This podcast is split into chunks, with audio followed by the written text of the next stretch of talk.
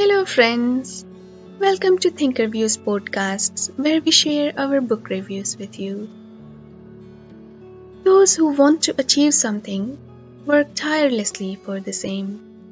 For them, the work is passion. It is not limited to time bound work hours.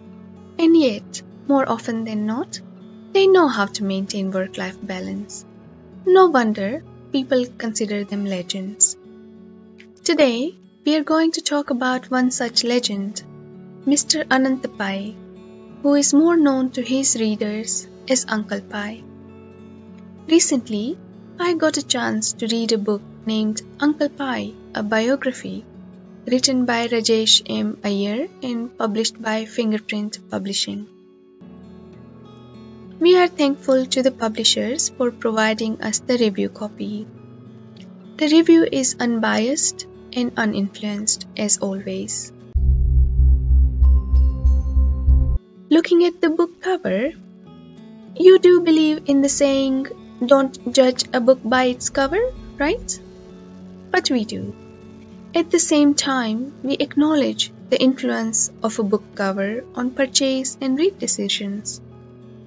It is our nature that we are attracted towards beautiful things.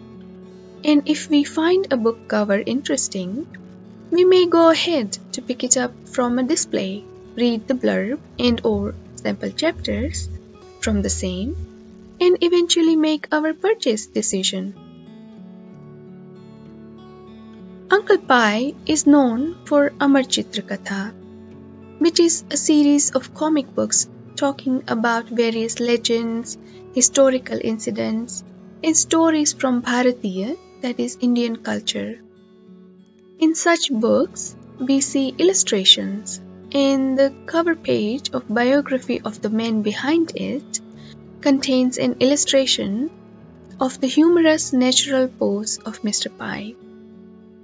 It goes completely in sync with Mr. Pai's persona and his work area. The cover designer used minimalistic approach here and most of the cover page is white with black strokes with yellowish strokes adding a dash of color to make it interesting. Overall, a simple and attractive cover page. The book and what I think of it then. Usually, we talk about a book in two distinguished segments dedicated to the book story and our views for the same respectively. As this book is biography of Mr. Pai and some of you may already know a lot about him, rather than talking about the book content and what we think of it separately, we thought combining both these segments would be better. It is obvious that this book must contain information about Mr. Pai and his family, childhood days, his career, and various important milestones in his life, seeding and growing the idea of Amar Chitra Katha and a lot more. If this information is not elaborated and that too in detail, the reader would be disappointed. The author has taken proper care of it. In fact, I like the wordplay done by the author at numerous places in the book Reading this book was indeed an interesting experience for me. The author took great care of maintaining the flow and exploring shades of characters elaborated in the book. At the end of each chapter, you will find a small block containing important, lesser known information for the reader. I like these segments. Another unmissable segment is a small collection of photographs from various stages of Mr. Pai's life. Cover pages of some of his works, including Amar Chitra Katha, Tinkle, and others. Various illustrations from different segments, Amar Chitra Katha ACK logos, and more. This book is not a documentary. Like in any other biographies, the author has filled in the gaps in information via his imagination. In fact, in the beginning of the book, it is mentioned This biography, I must concede, represents a confluence of both. Indeed, a bit of creative imagination has gone into the smaller narratives so succinctly described the factual events, though nowhere has it tampered with the essential facts. The book starts with a tragic incident that happened in 1994. The office of ACK caught fire and a lot of important material was lost to it. You will find the narration style of this segment catching your attention. If only the colorful characters on paper, who never failed to spread smiles on millions of young faces, had the power to act, as they unfailingly did in the stories, they would have done something. If not anything, they would have at least screamed. Perhaps they did. Alas, no one heard them.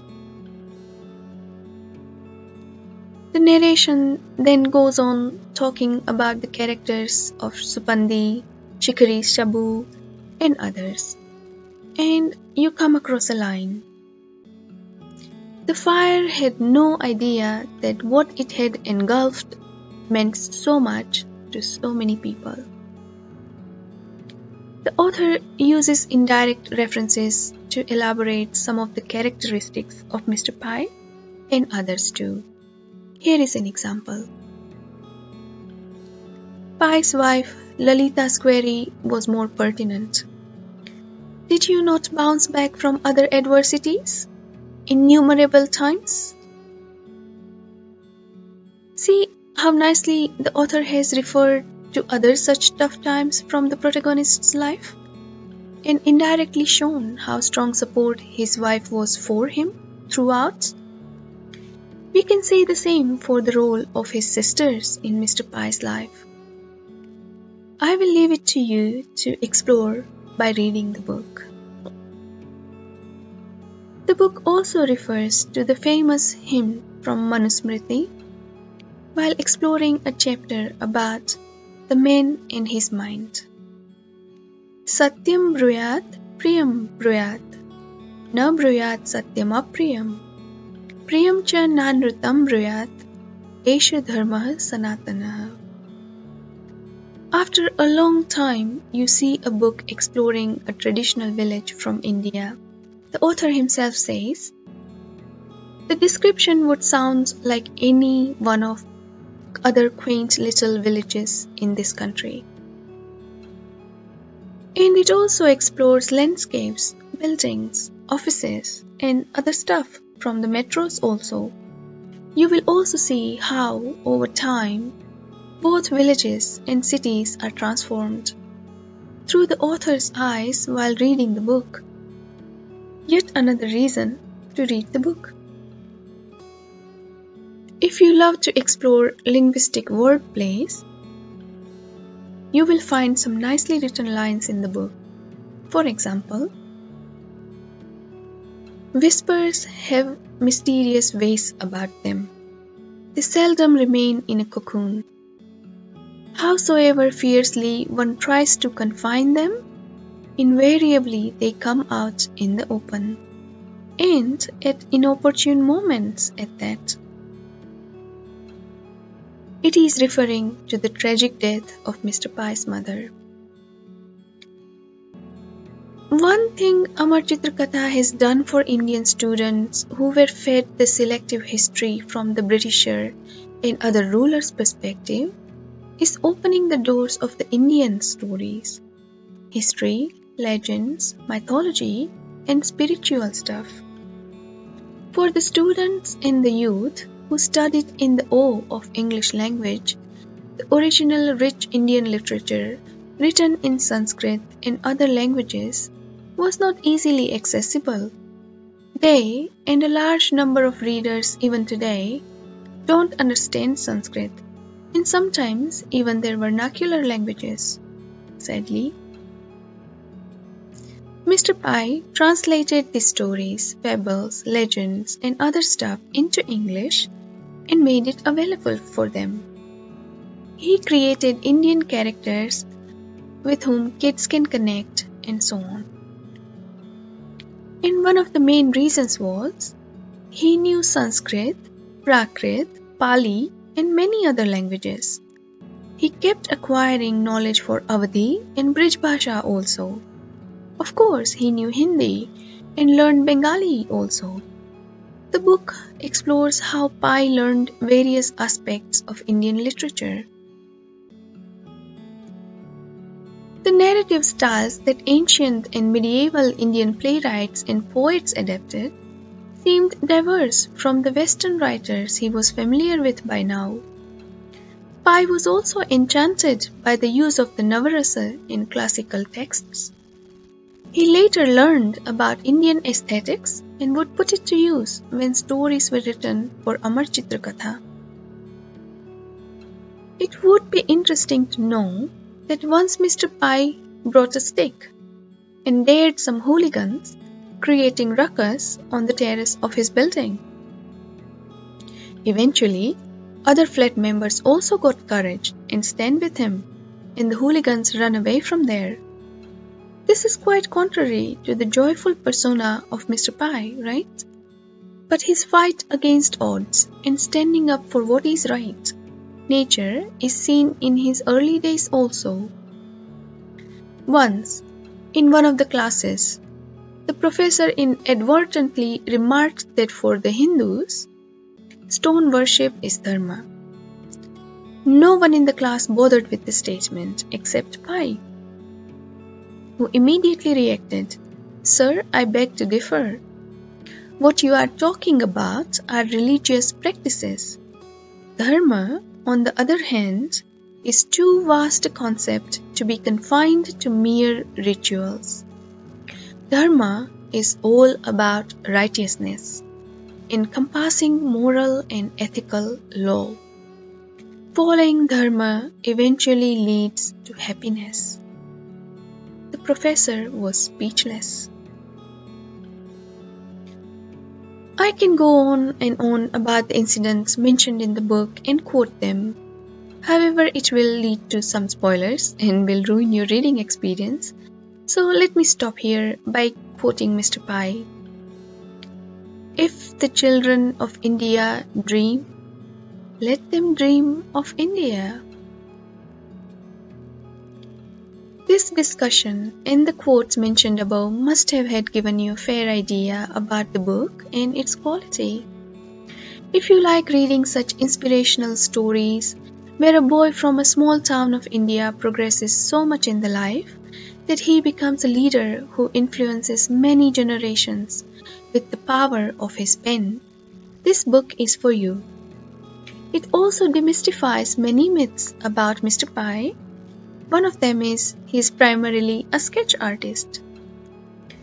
Of course, some of the information is available in the public domain also.